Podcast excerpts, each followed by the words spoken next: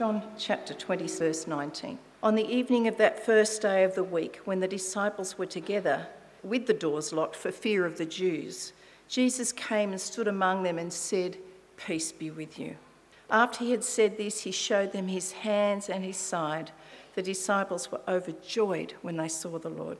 Again, Jesus said, Peace be with you. As the Father has sent me, I am sending you.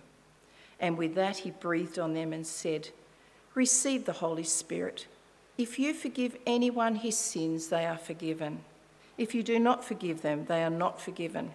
Now, Thomas, called Didymus, one of the twelve, was not with the disciples when Jesus came. So the other disciples told him, We have seen the Lord.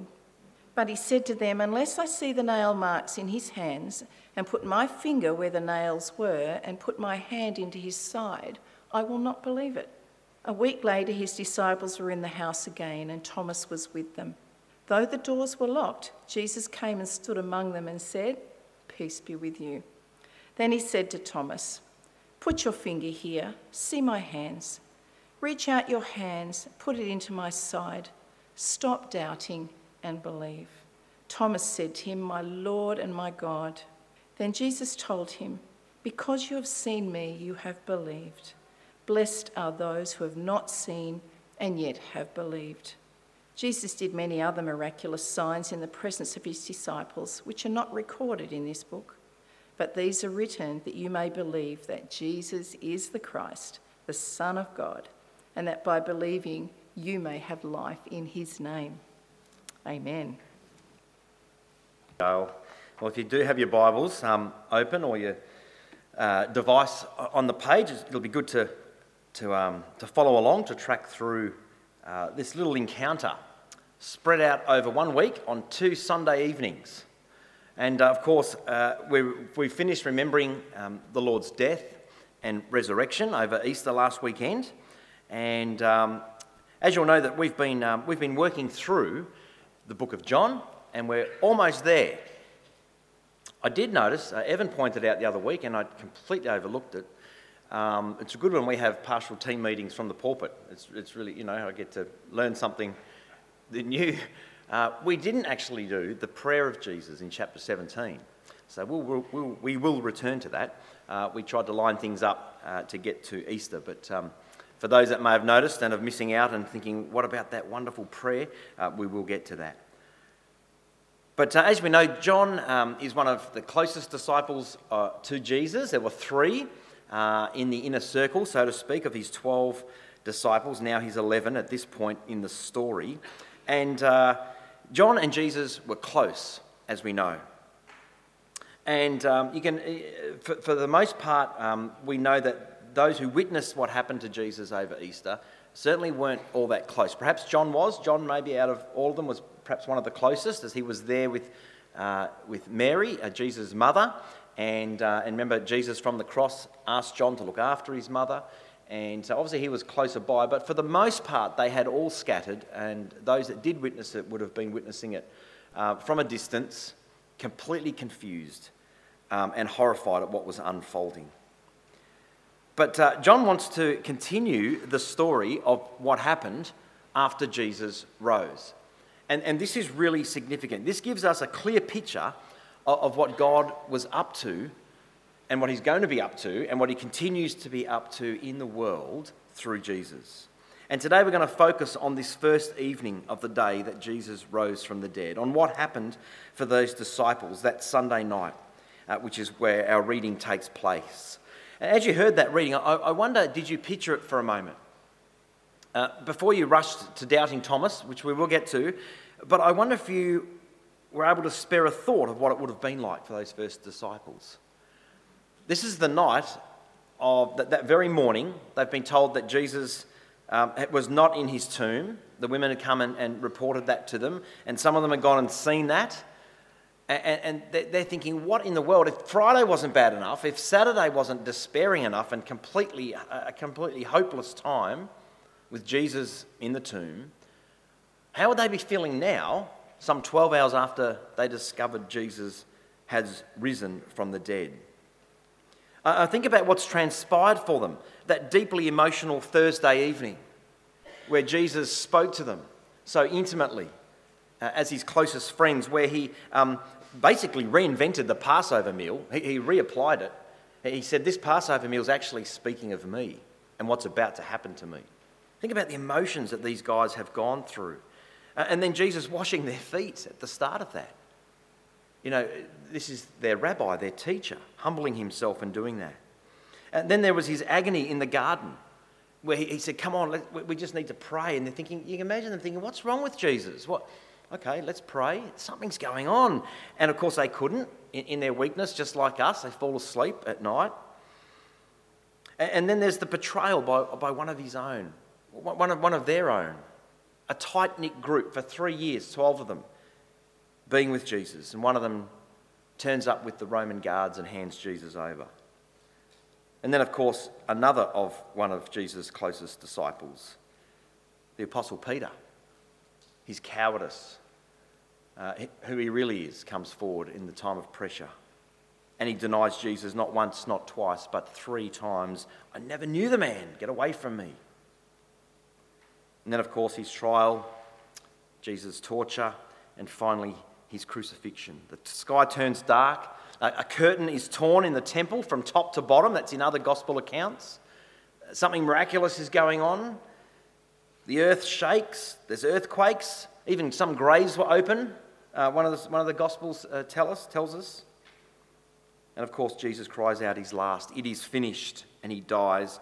He's buried in a borrowed tomb. And then just two days later, they discover that he is not there and that he's risen. So think about that day of both concern and now celebration. They find themselves back in the upper room where it all began over a week ago. And all of a sudden, out of nowhere, Jesus stands before them. There he is, fully resurrected in person, just like it was before the Easter weekend, right then and there in the flesh. Just imagine the swirl of emotions going through their minds, going through their hearts. How would they have felt? Obviously joyful, right? Delighted, but no doubt with a sense of sadness. They still have fresh memories of what they witnessed happen to Jesus that led to his death. And then there would have been confusion. I mean, what does all this mean? And you can imagine some of them, perhaps the smarter ones than others, getting there quicker, but trying to figure out and join the dots to what they'd heard Jesus say in those cryptic ways of speaking of the temple being destroyed and three days later being built again, and you know this, this kind of metaphor. This, what, does what does this mean that Jesus is now alive and standing before them? And no doubt they're still gripped with fear. This is terrifying. We know that they were very afraid. And no doubt there would also have been a deep sense of guilt. All of them had betrayed Jesus at some point in his deepest, darkest hour of need. And think about this with all those feelings, what's the first thing Jesus says to them? With that joy, that sadness, that confusion, that fear, that guilt, Jesus' first words Peace be with you. Peace be with you. You see, what Jesus did on that first Easter evening was to show these frightened, uh, terrified, confused disciples the same grace and mercy and forgiveness and love that he's always shown, that he's shown to people from all walks of life in, in, his time on earth as he ministered and as he continues to show people. Jesus stands here as the resurrected Lord and he, he stands among them and he offers his peace. And, and then to ease their, their doubts, he, showed them his hands and his side. This is, this is uh, we, we're still often baffled as to, to what it is, but this is a, an actual body. This isn't a ghost. This is someone who still bears the marks of what happened to him while he was alive, and yet somehow he's there with them, and yet he also turned up out of nowhere. Um, but here's Jesus convincing them of who he was. No wonder these disciples were just delighted to see him. Not only was Jesus alive and now present amongst them, he'd also forgiven them, it seems. My peace be with you. Just straight up forgiveness. They haven't asked for it yet, they haven't apologized. He knows their hearts and He loves them nonetheless, and He offers His forgiveness. Most often, this passage uh, might draw our attention to John uh, chapter 20, verses 26 and 29, the little bit there about Thomas, the doubting disciple. He's the only one not there on the evening of uh, Easter Sunday in that upper room. And um, so we just thought we'd clear the air. Poor old doubting Thomas. I trust you can read. I can't read that from here. So can you read that from there? So Thomas is saying, all I'm saying is we don't call Peter denying Peter. We don't refer to Mark as runaway naked Mark. That's in Mark's gospel. Why should I be saddled with this title? And one of them says, I see your point, Thomas, but really it's time to move on. You know, we perhaps get caught up with this doubting Thomas imagery, and it's a little unfair. He's the only one that gets this tagline right. No one really knows where Thomas was on that first night, but he wasn't there. Uh, a couple of commentators suspect um, that he may have been the only one clear headed enough to realise they needed food, um, and he might have gone down to whatever food shops might have been around to, to, to get them an evening meal. Who knows?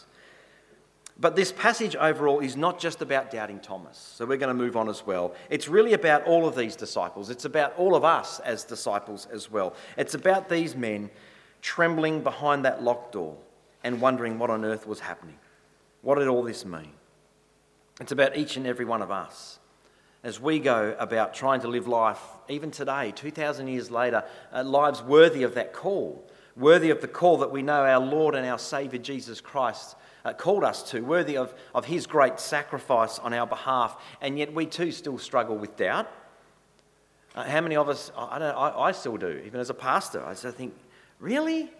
Did this really happen? You know? You know what I mean? There's just, just those kind of doubts. Or, or for me, the biggest doubt is that was 2,000 years ago. Every single one of them thought that the next chapter, the concluding chapter, would happen in their lifetime. None of them would have known it wasn't going to happen, not only in their lifetime, but in count, almost countless generations. Life still hasn't happened in ours. There's, there's lots of things that we can doubt, that we're caused to doubt. What about um, being burdened with fear? These are things that, as Graham rightly drew our attention to in prayer, the things going on in our world, the news that we hear, uh, things happening in our own personal lives. We can be overwhelmed with fear. Or what about just that sense of constantly falling short of what we know Jesus desires for us, of the kind of relationship we know we can have with Him, and yet we, it seems so distant at times. And yet, this story doesn't just talk about the disciples and us as disciples, it also shows how Jesus comes to us in the midst of those things, in the midst of our doubts and our fears, our sins, our guilt, even. And it reveals to us the way that Jesus comes to offer us the same thing he offered them my peace is with you. His grace, His mercy, and His forgiveness. And that's what this gospel reading this morning is really all about. It's about the peace which surpasses all understanding, the peace which we're told the world cannot understand. Uh, how many people you know that aren't in Christ yet? And, and, what's the most, what would be the most common thing that people search for? It's this, or they lack, is this sense of peace. People are restless. Um, that, that great early church theologian Augustine said that. Our hearts are restless until we, we, we fill that hole with God. We're this constant search for peace. And that's what we encounter here when we encounter with the disciples uh, that first appearance of the resurrected Jesus, who was, of course, what? The Prince of Peace, as the prophet Isaiah would say of him centuries earlier. Church, think back to a time in your life, maybe you have already, when you feel as though you've really disappointed God.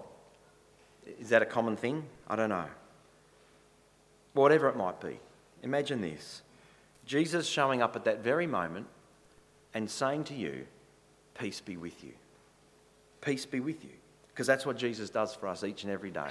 Every time any of those things come into our minds, come into our hearts, imagine standing with Jesus Imagine Jesus coming to you and hearing his words, Peace be with you. That's what he does for each and every one of us. But this account of Jesus uh, uh, uh, and his appearance to his disciples is also about the ways in which we're called to share that peace. This isn't just about us. Uh, nothing ever is with God. It's never about our own personal, private, and individual experience. This is something that he offers to the world and, and wants to share with the world. And, and He's called us to share that peace and that joy with people who are in our circles of influence, to live it out, uh, to, to share it amongst those we know who are filled with anything but peace. Jesus didn't just um, uh, join the disciples in the upper room so he could celebrate with them of his great resurrection. It wasn't like, told you so. You know, were you listening? You weren't listening because here I am and you're all shocked. Why, why, the long faces? You know, kind of thing. As glorious and as joyful as that was, and no doubt it was a celebration, but he joined them there to give them a sense of purpose. He gave them the gift of the Holy Spirit, and then he sends them out again into the world to continue in this mission. It's in verses 21 and 22. As the Father has sent me, says Jesus, so I send you. And he says that same thing to us. As the Father has sent me, so I send you, is what Jesus says to us. You know, up until now, we've referred to these, uh, these men as disciples. And, and that word literally means um, uh, learners, a person who learns. Um, and uh, interesting, you know, it's a similar root word to discipline. You know, we often, I don't know about you, maybe it's my problem, but I, we picture discipline as painful, probably because when we were younger, um, some of us, not now, most of you kids wouldn't know what that was. Um, but, um, you know, discipline has been a painful thing. It actually means to learn, it's a teaching opportunity, it's about guiding someone. The disciples were learners. Now they're being called apostles. They've got a new mission. And, and, and for reference of distinction, I've always found this really helpful. They're capital A apostles. These guys are unique apostles. They've learned many things from Jesus over their time with him. They've heard his words, they've seen his example. He's taught them about the kingdom, about the Heavenly Father's purpose for them in this world. And now these disciples are being upgraded, for want of a better term. They're becoming apostles. That is, they are disciples who are now being sent. They're the sent ones. They're the learners. They've learned. They're continuing to learn. They're practicing this lifestyle of, of discipleship, of learning, and now they're going out into the world. They're being sent, which is what apostles mean. Apostle means the sent ones. And Jesus sends these first disciples to be apostles in the world. And they were unique because they were the ones that firsthand, specifically and personally witnessed and heard Jesus uh, in his full um, incarnation, God incarnated in Christ. And so they're unique. Um, but in the same way, Jesus sends us out into the world as well to build upon the mission of those first capital A apostles. And so you and I, in many ways, have a role too. We are, in many ways, small a apostles. We're not only disciples, but we're also sent ones in the same way. As followers of Jesus, that's who we are. We too have been sent into the world. We're the sent out people of God. Doesn't matter who you are, doesn't matter what age you are, doesn't matter what stage of life you're in, doesn't matter um, what walk of life you've come from, what experiences have happened to you good, bad, ugly, and every, every other kind. The calling's the same straight from our crucified and resurrected Lord to go and bring his peace, achieved through Jesus on the cross to the world. But you know what? The good news is Jesus doesn't just leave us there either. He doesn't send us out and say, Well, you've heard everything, off you go, all by yourself. He doesn't just tell us to go into mission. The miracle of the resurrection is that He gives us this gift of the Holy Spirit. After he said uh, to those first disciples, As the Father sent me, so I send you, Jesus breathed on them, the scripture tells us, and he said, Receive the Holy Spirit. If you forgive anyone's sins, their sins are forgiven. If you do not forgive them, they are not forgiven. Uh, I'm not going into that too deeply, other than to say this if you've pondered it or you're wondering what that means. That's a profoundly communal thing. You think about that. How powerful our community must be as the church, as disciples of Jesus. That when we forgive one another, we are truly, we receive God's forgiveness, we are forgiven. And conversely, if you do not forgive someone, they're not forgiven. That's a radical teaching, isn't it? That's a radical uh, was going to say standard or expectation. It's a radical plan that God has, a gift that He's given to us as His people, that we are to be so tight as a community, so equal and levelled in Christ Jesus, so humble in Christ Jesus, that we are to offer forgiveness to those who have wronged us, whether they've asked for it or not. That's a real challenge. I know it's a challenge for me. I don't know about you, but my um, back of my mind clause is, um, well, I haven't actually asked for forgiveness, so you know maybe I'll wait till they ask for. forgiveness. that that's human thinking. Listen to this. If you forgive anyone's sins, their sins are forgiven. If you do not forgive them, they are not forgiven. And that's what Jesus says as he breathes the power, the person of the Holy Spirit into them. Uh, what does that remind you of, by the way, that image of Jesus breathing the Holy Spirit into his disciples? Well, I can almost imagine those disciples thinking back to the creation story. Maybe some of you have as well. When was the last time we read of God breathing life, breathing his presence into, uh, into human beings? It was when he breathed his breath into Adam, right? The creation story. God took dust from the ground and he'd already created all the other living beings, and he took, takes dust from the ground and then, separate to them, he breathed into, into uh, what he had formed. He breathed into Adam's nostrils the breath of life. So, just as the Father did at the beginning, now the Son is doing to these first disciples. It's a new kind of creation, right? A new kind of creation in Christ. And that's what happens to each of us when we come to faith in Jesus. In that moment, the Spirit of God comes alive in us that's already been at work in us, convicting us of our need for Jesus. And then he comes alive in us, and Jesus is breathing his life into us. We are now new creations. We're brothers and sisters. We're not just dust that'll return to dust. We are now, we, we've got God living in us. And we're now brothers and sisters in Christ, people who will live forever with the same God that breathed himself into us. This new life that God breathes doesn't just start in heaven after we die, it starts right now. It begins here on earth through the gift of the Spirit given to us when we turn from our ways and we put our trust and faith in Jesus. And that's the good news. The good news of Jesus doesn't just end with his death and resurrection, as important and significant as the Easter weekend is and was. Now he wants to breathe this new life into us. He gives us these new lives to live in the here and now. And so, really, you know, the question of 2,000 years and that kind of doubt, well, why? It doesn't matter, does it?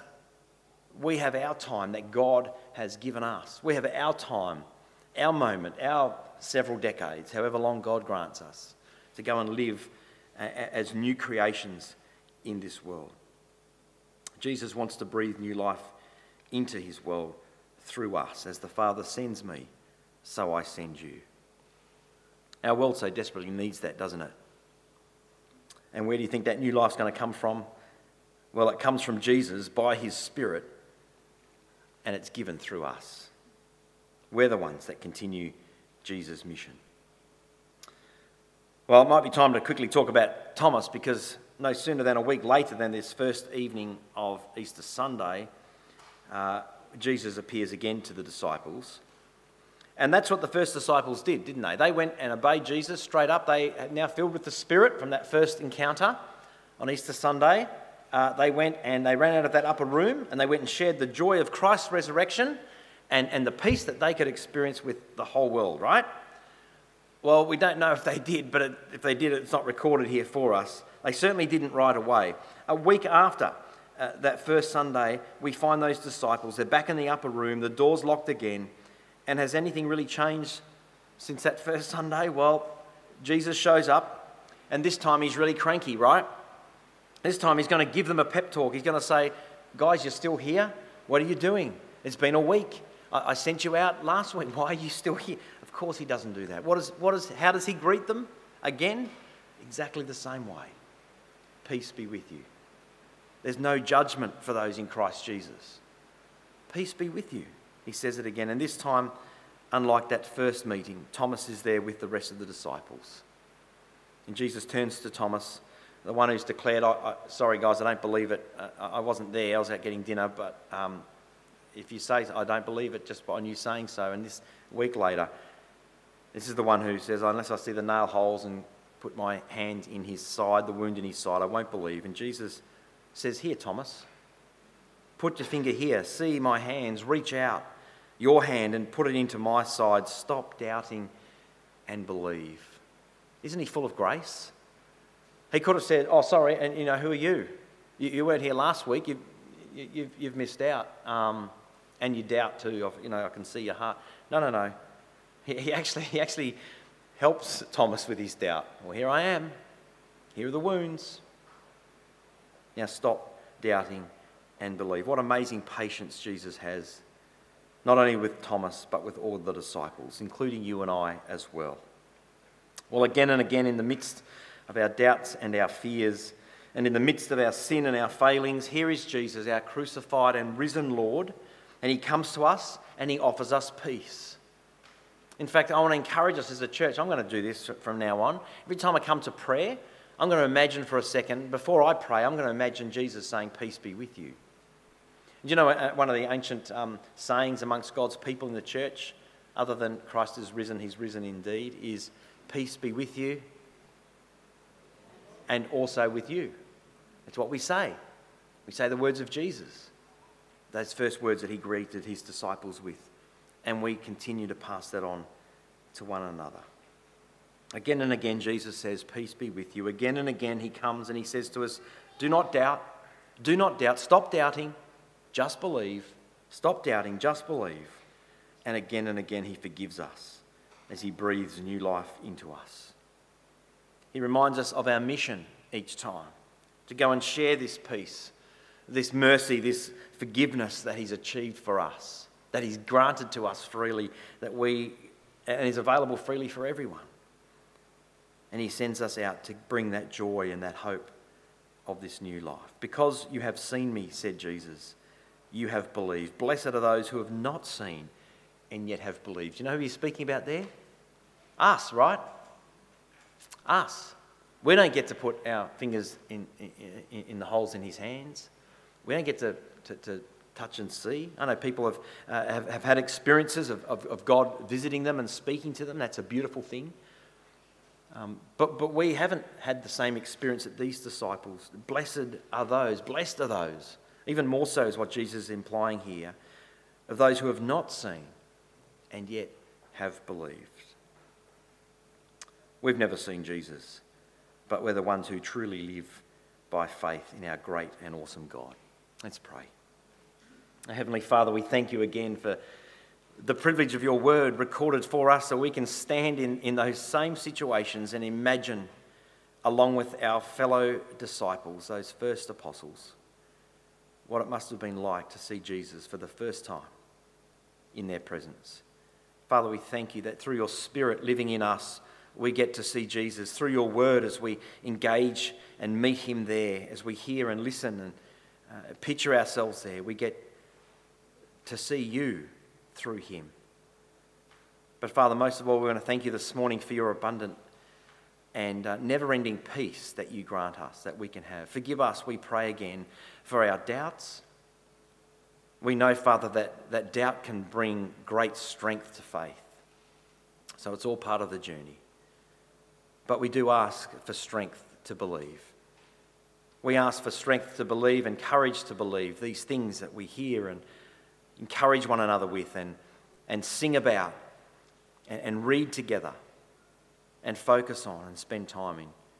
We ask that you give us great courage in these things as we live out this new life in Christ that we've been given in our part of the world. Father, we thank you for those that you brought amongst us over the weekend. You know the hearts of each one, those that come regularly, those that come sporadically, those that perhaps come uh, out of obligation or uh, to tick a box, and those who may have been here even for the first time. Father, do your work through your Spirit in their hearts and in their lives and, and through us as we encounter and, and mix with people and serve people um, in our circles of influence. We ask this so that you'd be glorified, so that your kingdom might grow, and so that we would see an abundant number of people come to faith and trust in Jesus, the resurrected Lord, as their Lord and Saviour too. We ask this in his name. Amen.